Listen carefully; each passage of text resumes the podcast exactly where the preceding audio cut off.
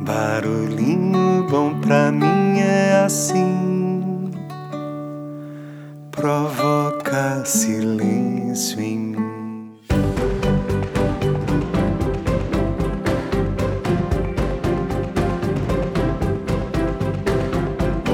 O barulhinho bom de hoje será o segundo de uma série de barulhinhos especiais em que compartilharemos um compilado de estudos sobre a felicidade no trabalho, extraído e adaptado do livro Os Mitos da Felicidade, que foi escrito pela professora e PhD em psicologia da Universidade da Califórnia, Sônia Liubormisky.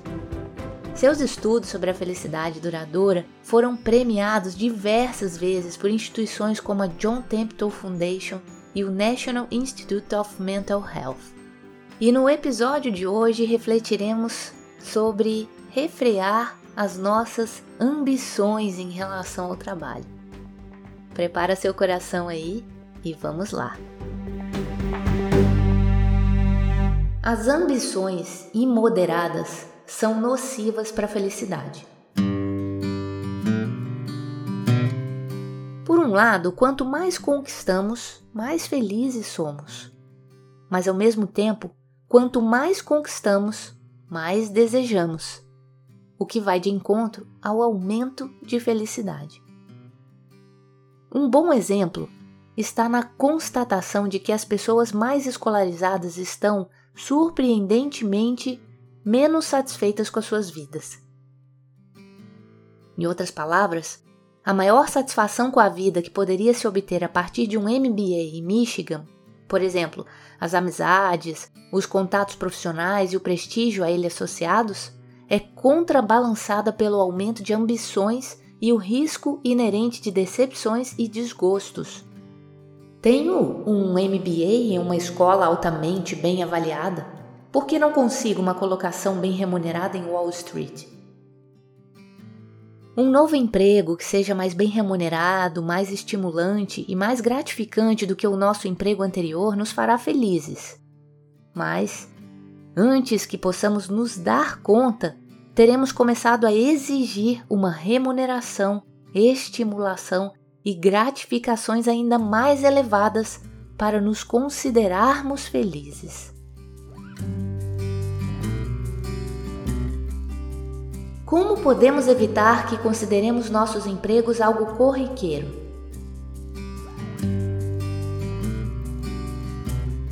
Uma das mais eficazes e mais difíceis estratégias é reduzir progressivamente os nossos desejos e conter o aumento de nossas expectativas.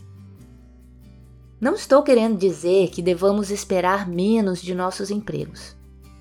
Simplesmente não devemos permitir que nossos desejos continuem aumentando desproporcionalmente até o ponto em que acabemos nos sentindo no direito de acreditar que só seríamos felizes se tivéssemos mais e mais disso ou daquilo. Considerando-se os desafios inerentes à contenção de nossas ambições, precisaremos de um arsenal completo de instrumentos psicológicos à nossa disposição para realizar essa tarefa. Sugiro tentar então ajustar as múltiplas abordagens, muitas vezes simultaneamente, e não desistir facilmente. Então, para ajudar nessa prática, nós vamos compartilhar nesse episódio e nos próximos alguns instrumentos psicológicos. Ficou curioso aí? Então, bora lá!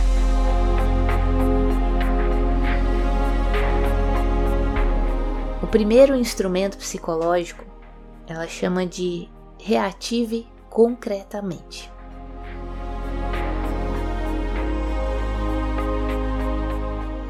Rememore regularmente e de forma concreta como era a sua antiga e menos satisfatória vida profissional.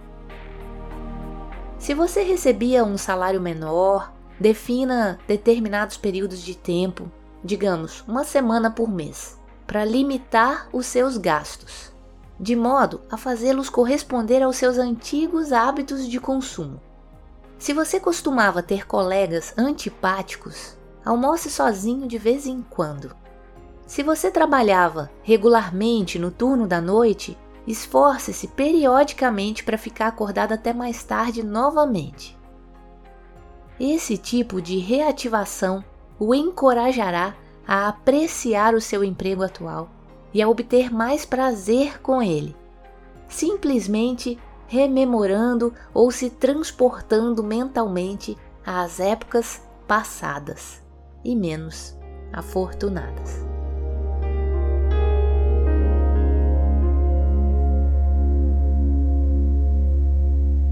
E aí? Que tal esse barulhinho bom, hein? Então fica aí a proposta de até o nosso próximo episódio você praticar o que está sendo proposto aqui. Rememore então, de forma regular, de forma concreta, como que era a sua antiga e de preferência menos satisfatória vida profissional. Tente reviver um pouquinho disso até o nosso próximo episódio e observe se o seu trabalho atual é mais satisfatório ou não. Isso é uma forma de valorizar. Em muitos estudos se mostra que nós temos vários mecanismos de motivação. Alguns deles são motivações por coisas boas, por coisas satisfatórias, e outros são motivações pela dor. E aqui ela está propondo um exercício mais ou menos como uma mistura de uma motivação pelo prazer que você experiencia, mas não está consciente dele, e motivação pela dor, revivendo algum momento do passado que foi bem mais complexo do que o que você vive atualmente. E aí, topa praticar aí esse exercício no seu dia a dia? Nem que seja um pouquinho, tá?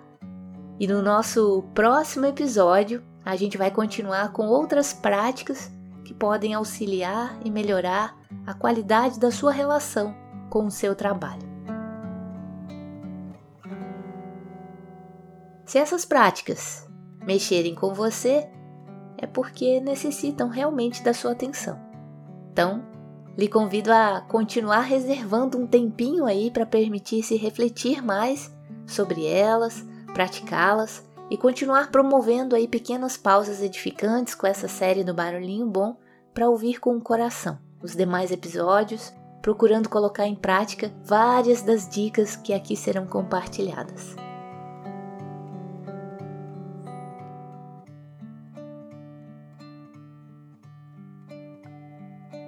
Aqui é a Lidinha e deixo a gente com esse barulhinho bom reverberando transformações positivas em nossa relação com o trabalho. Espero que esteja curtindo essa série e nos encontramos no próximo episódio. Até lá! Eu aprendi com a vida que cada momento é um facho do tempo que leva um tanto de nós e que não pode ter pressa. Caiu, recomeça no fundo da alma, ecoa uma voz que diz: Não existe receita perfeita para ser feliz. Só sei que não pode parar de lutar. Quem faz seu caminho é você.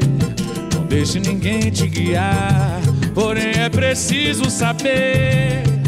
Não dá pra colher sem plantar. Tudo tem seu tempo.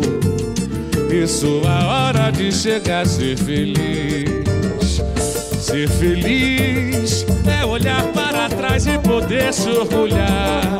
Ser feliz é uma escolha de quem não tem medo de errar.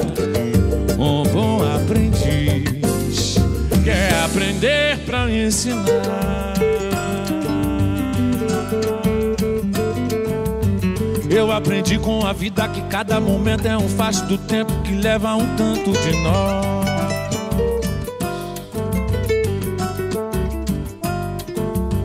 E que não pode ter pressa, caiu, recomeça no fundo da alma, ecoa uma voz que diz.